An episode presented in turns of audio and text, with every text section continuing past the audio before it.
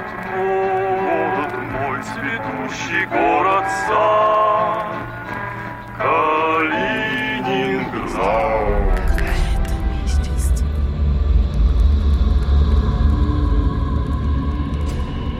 Древние подземелья современного Калининграда, а когда-то Кёнигсберга, хранят множество тайн. В прошлых выпусках мы рассказывали о танцующем лесе, ресторане Блудгерихт, прусской королеве Луизе и много раз упоминали времена Второй мировой войны. В этом выпуске мы решили подробнее рассказать об оккультных экспериментах фашистской Германии, у которых была одна цель – поработить сознание людей. Привет! Это новый эпизод подкаста «Какая-то мистика», в котором мы окунемся в историю Кёнигсберга середины 20 века. Кёнигсберг всегда был центром мистики. Во-первых, считается, что тевтонские рыцари не случайно выбрали это место для постройки первого поселения – по легенде, в день, когда они разрушили языческое капище на Королевской горе, наступило солнечное затмение. Во-вторых, с Кёнигсбергом связано священное для чернокнижников число 13.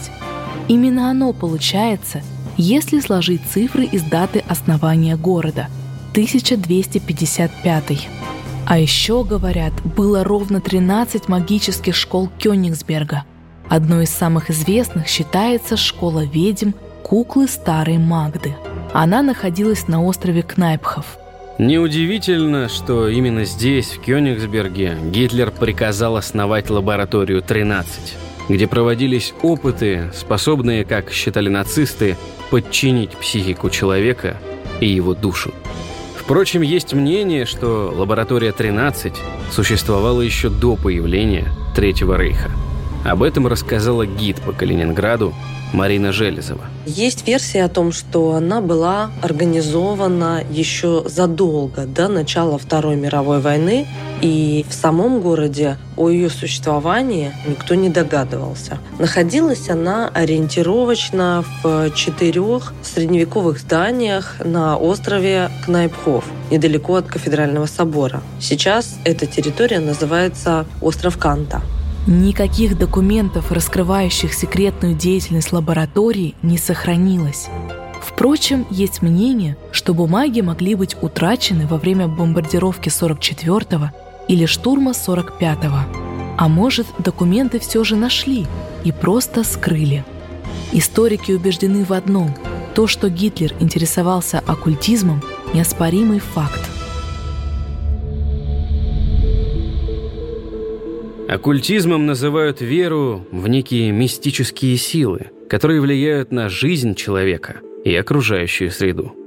Так чем же занимались в лаборатории Кёнигсберг-13? Основные задачи заключались в следующем. Изучение астрологии, магии, гипноза, древних заклинаний. Ну и, конечно, на основе всего этого создание мощного мистического чудо-оружия – на погибель врагам Третьего рейха. Говорят, в лаборатории был отдел, изучавший знания куклы старой Магды. Считается, что эта магическая школа появилась в 15 веке. Нацисты же возродили древние учения – как все это происходило? Специалисты данной школы изготавливали кукол, которые как две капли воды похожи на государственных деятелей, считавшихся врагами Рейха. Речь идет о Сталине, Рузвельте и Черчилле. В глазницы манекенов вставлялись глаза, которые были вырезаны у животных на бойне.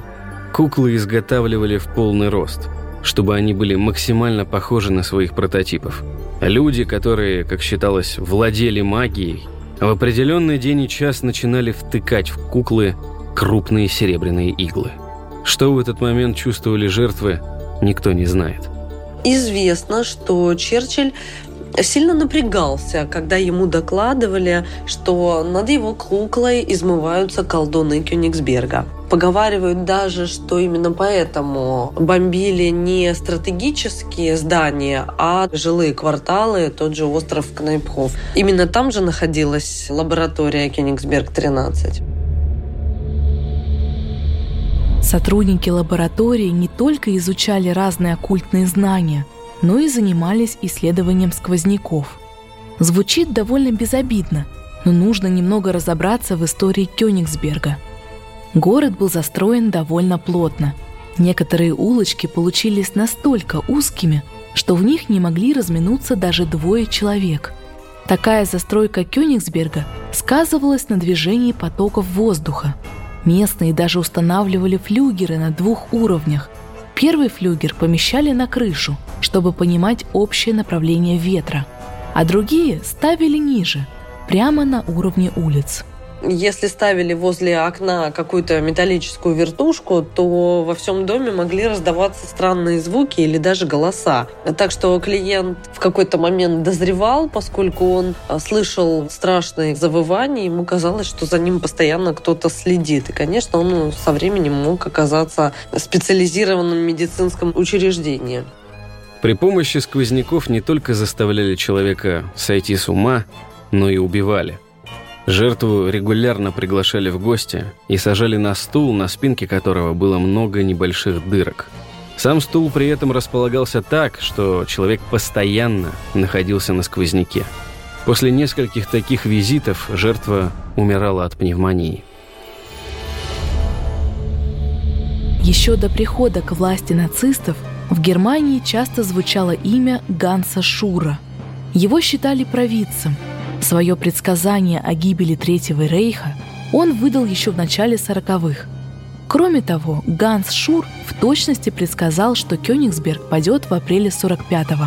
Тогда ясновидцу не поверили, а уже в марте, когда наши войска подошли к Кёнигсбергу, Ганса Шура казнили в надежде, что его предсказание не исполнится, если ясновидец умрет.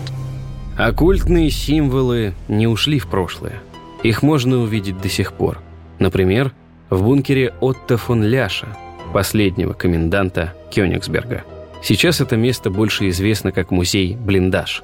Он находится в центре Калининграда. Среди экспозиции в подземном коридоре находятся старинные кованые ворота, на которых можно найти рунические символы. Всего их обнаружено порядка 68, и есть версия о том, что эти ворота раньше закрывали проход внутрь бункера, но обеспечивали исключительно магическую защиту. Всего в блиндаже было трое ворот. Первые служили для оккультной защиты. Вторые – надежные и бронебойные. Третьи – газозащитные ворота. Считалось, что в штаб можно попасть, только пройдя через тройную защиту. Среди рунических знаков историки нашли изображение солнца, тибетского монастыря и тевтонского оккультного креста. Что означают другие рунические знаки, пока остается загадкой. Это был подкаст «Какая-то мистика». До встречи!